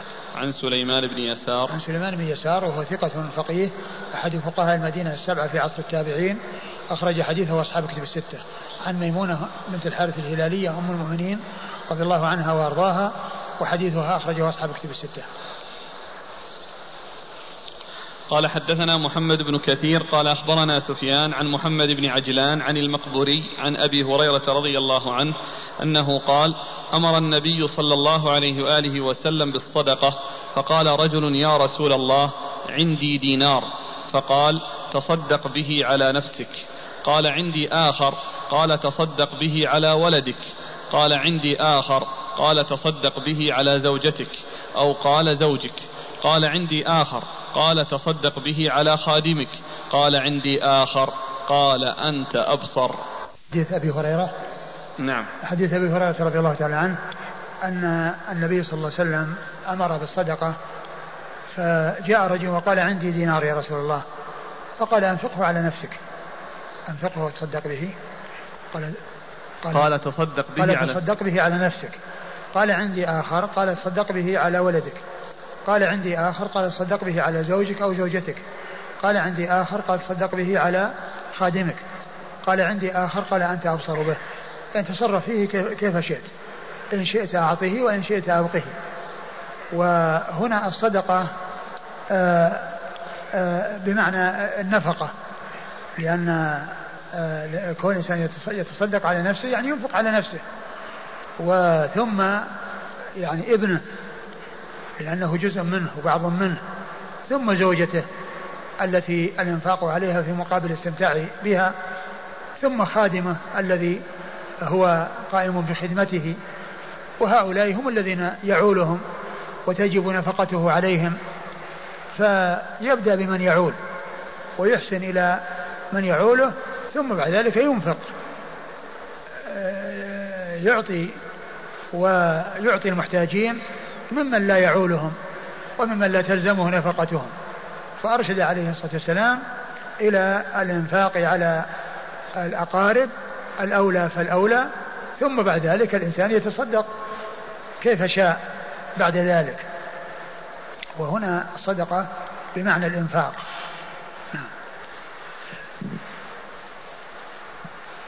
قال حدثنا محمد بن كثير. ومن المعلوم أن كل إنسان يعني ينفق على نفسه صدقة وعلى غيره صدقة يعني على أقاربه على على من ينفق عليهم الإنسان إذا احتسب فإنه مأجور. على ذلك ولو كان شيئا واجبا. ولهذا جاء في الحديث كل سلامة من الناس عليه صدقة. وفيه وفي وضع أحدكم صدقة. قالوا يا رسول الله يأتي أحدنا شهوته ويكون لها أجر؟ قال أرأيتم لو وضعها في حرام كان عليه وزر؟ قال نعم قال فكذلك إذا وضعها في الحلال كان له أجر. قال حدثنا محمد بن كثير. محمد بن كثير العبدي ثقة أخرجه أصحاب كتب الستة. عن سفيان. عن سفيان هو الثوري سفيان بن سعيد المسروق الثوري ثقة أخرجه أصحاب كتب الستة. عن محمد بن عجلان. محمد بن عجلان المدني صدوق أخرجه البخاري تعليقا ومسلم وأصحاب السنة. عن المقبري عن المقبري هو سعيد أو, أو أبو سعيد. سعيد بن أبي سعيد. هو سعيد بن أبي سعيد. نعم. يعني هو الابن؟ إيه؟ نعم سعيد بن أبي سعيد المقبوري ثقة أخرجه أصحاب كتب الستة عن أبي هريرة. عن أبي هريرة آه، قد مر ذكره. والمقبري سعيد بن أبي سعيد وأبوه كل منهما يروي عن أبي هريرة وكل منهما ثقة وكل منهما أخرجه أصحاب كتب الستة. قال حدثنا محمد بن كثير قال أخبرنا سفيان قال حدثنا أبو إسحاق عن وهب بن جابر الخيواني عن عبد الله بن عمرو رضي الله عنهما أنه قال قال رسول الله صلى الله عليه وآله وسلم كفى بالمرء إثما أن يضيع من يقوت. ثم ورد أبو داود حديث عبد الله بن عمرو كفى بالمرء إثما أن يضيع من يقوت. يعني كونه تجب عليه نفقته ثم يضيعه يعني فلا ينفق عليه وإنما يعطي البعيد ويترك القريب يعطي يتصدق ويضيق على من تجب عليه نفقته أو أنه لا يكسب لهم ولا يشتغل لهم مع قدرته. كل هذا تضييع. يعني كونه قادر على النفقة فلا يعمل أو كون عنده مال ولكنه يشح عليهم ويقتر عليهم أو يتعداهم إلى غيرهم فيعطي البعيد ولا يعطي القريب. يعني يعمل المستحب ويترك الواجب. يفعل ما هو مستحب يعني ينفق يعني يتصدق على يعني صدقة مستحبة ولا يؤدي الواجب الذي هو الإنفاق على من يقوته أي من يعني يلزمه قوته ويلزمه نفقته. كفى بالمرء إثما يعني معناه أنه يأثم وأن الإنسان الذي لا ينفق على من تجب عليه نفقته مع آه، يسره أو مع قدرته فإنه يكون آثما لأنه ترك ما أوجب الله عز وجل عليه من الإنفاق على من يجب آه، الإنفاق عليه. وهذا مثل الذي قبله أو لأن النبي صلى الله عليه وسلم قال تصدق به على نفسك ثم قال على ولدك ثم قال على زوجك أو زوجتك ثم قال على خادمك ثم قال أنت أبصر به. يعني بعد ذلك تصدق على من شئت أو أمسك الأمر إليك. قال حدثنا محمد بن كثير عن سفيان عن أبي إسحاق. عن أبي إسحاق هو عمرو بن عبد الله الهمداني السبيعي ثقة أخرجه أصحاب كتب الستة. عن وهب بن جابر الخيواني. عن وهب بن جابر الخيواني وهو مقبول أخرجه أبو داود والنسائي. مقبول أخرجه أبو داود والنسائي. عن عبد الله بن عمرو. عن عبد الله بن عمرو رضي الله تعالى عنهما وهو أحد العباد الأربعة من أصحاب رسول الله صلى الله عليه وسلم وحديثه أخرجه أصحاب كتب الستة والحديث في هذا الرجل مقبول ولكن آه يعني له شواهد ومن هذاك الحديث الذي مر قريبا قال صدق به على نفسك ثم على ولدك ثم على كذا ثم على كذا. الحديث أخرجه مسلم. كفى بالمرء إثما أن يحبس عمن يملك قوته. وهذا بمعنى عن عبد الله بن عمرو. عن نفسه إيه؟ عن عبد الله بن عمرو. هكذا في التعليق. اي نعم. اي نعم. وهذا الذي هو الحيواني من من روى عنه روى له. أبو داود والنسائي. أبو داود والنسائي. لا بس من حديث خي خيثمة بن عبد الرحمن. عن عبد الله بن عمرو بن العاص الذي عند مسلم؟ نعم. أي على كل يعني إذا الحديث موجود يعني بمعناه عند مسلم فالحديث صحيح. وإن كان فيه هذا المقبول الذي عند أبي داود. قال حدثنا أحمد بن صالح ويعقوب بن كعب وهذا حديثه. قال حدثنا ابن وهب قال أخبرني يونس عن الزهري عن أنس رضي الله عنه أنه قال قال رسول الله صلى الله عليه وآله وسلم من سره أن يبسط عليه في رزقه وينسأ في أثره فليصل رحمه. ثم ورد أبو داود حديث أنس رضي الله عنه أن النبي صلى الله عليه وسلم قال من سره أن يبسط له في رزقه وأن ينسأ له في فلي فليصل رحمه. وهذا يعني يتعلق بصلة الأرحام وأنه من أسباب آه، حصول الرزق ومن أسباب آه، آه، النسع له في الأثر بمعنى أن يطول عمره.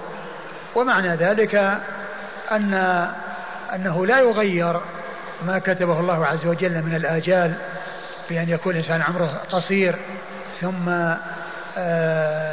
يغير ما كتب فيكون عمره طويل. الذي كتب في اللوح المحفوظ لا يغير ولا يبدل. وإنما الله عز وجل قدر الأسباب وقدر المسببات. فيكون قدر أن هذا يكون عمره طويل وقدر أن يكون بار أن يكون واصلا لرحمه فحصل السبب والمسبب. فالسبب مقدر والمسبب مقدر. وقد جعل الله طول العمر الذي قدره أن يحصل آه، آه، صلة رحم هي مقدرة فيكون الكل مقدر لأن الأسباب مقدرة والمسببات مقدرة. هذا هو المقصود من يعني من من الحديث. وليس المقصود بأنه يعني ينسأ له في أجله أو في أثره أنه يغير ما كتب في اللوح المحفوظ عمره كذا ثم يصل رحمه فيزاد في عمره. لا العمر ثابت ومستقر ولكن الله تعالى قدر المسببات التي هي الأعمار ومدة الأعمار والأسباب التي تؤدي إليها وهي كونه يصل رحمه وهي كونه يصل رحمه فيكون صلة الرحم سببا في بسط الرزق وسعة الرزق وأيضا في طول العمر. قال حدثنا أحمد بن صالح. أحمد بن صالح المصري ثقة أخرجه البخاري وأبو داود والترمذي في الشمائل. ويعقوب بن كعب. ويعقوب بن كعب هو ثقة أخرجه أبو داود. ثقة أخرجه أبو داود. قال وهذا حديثه عن ابن وهب. عن ابن وهب عبد الله بن وهب المصري ثقة فقيه أخرجه أصحاب كتب الستة. عن يونس. عن يونس بن يزيد الأيلي ثقة أخرجه أصحاب كتب الستة. عن الزهري. عن الزهري ومحمد بن مسلم بن عبيد الله بن شهاب الزهري ثقة فقيه أخرجه أصحاب كتب الستة. عن أنس آه، قد مر ذكره. وأنس من صغار الصحابة والزهري من صغار التابعين. الزهري من صغار التابعين وأنس من صغار الصحابة فصغار التابعين يروون عن صغار الصحابة. قال حدثنا مسدد وأبو بكر بن أبي شيبة قال حدثنا سفيان عن الزهري عن أبي سلمة عن عبد الرحمن بن عوف رضي الله عنه أنه قال سمعت رسول الله صلى الله عليه وآله وسلم يقول قال الله أنا الرحمن وهي الرحم. شققت لها شققت لها اسما من اسمي. من وصلها وصلته ومن قطعها قطعته. ثم أورد أبو داود. ومن قطعها بتته. ثم أورد أبو داود حديث. عبد الرحمن بن عوف. ثم ورد أبو داود حديث عبد الرحمن بن عوف رضي الله تعالى عنه, عنه أن النبي صلى الله عليه وسلم قال أنا الرحمن وهي الرحم. شققت لها اسما من اسمي فمن وصلها وصلته ومن قطعها بتته. يعني قطعته. لأن البتة هو القطع وهو مقابل للقطع كما أن الوصل مقابل للوصل والجزاء من جنس العمل والجزاء من جنس العمل. أنا الرحمن يعني هذا من أسماء الله عز وجل التي لا يسمى بها غيره ولا لا يجوز أن يسمى بها غير الله عز وجل وهي الرحم له اشتق له اسم من اسم الله عز وجل لأن كل فيه يعني آه، المادة والرحمن يعني ذو الرحمة الواسعة والرحم يعني هي القرابة. قال الله أنا الرحمن وهي الرحم شققت لها اسما من اسمي من وصلها وصلته ومن قطعها بتته. من وصلها وصلته ومن قطعها بتته أي قطعته والجزاء من جنس العمل. وصل بوصل وقطع بقطع. قال حدثنا مسدد مسدد مر ذكره. وأبو بكر بن أبي شيبة. وأبو بكر بن أبي شيبة هو عبد الله بن محمد بن عثمان بن أبي شيبة أخو عثمان بن أبي شيبة الذي يتكرر ذكره. وهو ثقة أخرجه أصحاب كتب الستة إلا الترمذي. وقد أكثر عنه الإمام مسلم في صحيحه ولم يروي عن أحد مثل ما روى عنه لأن جملة الأحاديث التي رواها عنه في الصحيح تبلغ 1500 حديث. 1500 حديث يرويها عن أبي بكر بن أبي شيبة فهو من أكثر أو أكثر شيوخ على الإطلاق. يعني لأن الذين أكثر عنهم عدد وأبو بكر هذا هو أكثرهم لأن الأحاديث تبلغ 1500 حديث. وهو ثقة أخرجه أصحاب الكتب الستة إلا الترمذي. عن سفيان. عن سفيان وهو ابن عيينة. ثقة أخرجه أصحاب الكتب الستة. عن الزهري. عن الزهري مر ذكره. عن أبي سلمة. عن أبي سلمة بن عبد الرحمن بن عوف المدني وهو ثقة فقيه أحد فقهاء المدينة السبعة في عصر التابعين. أخرج له أصحاب كتب الستة.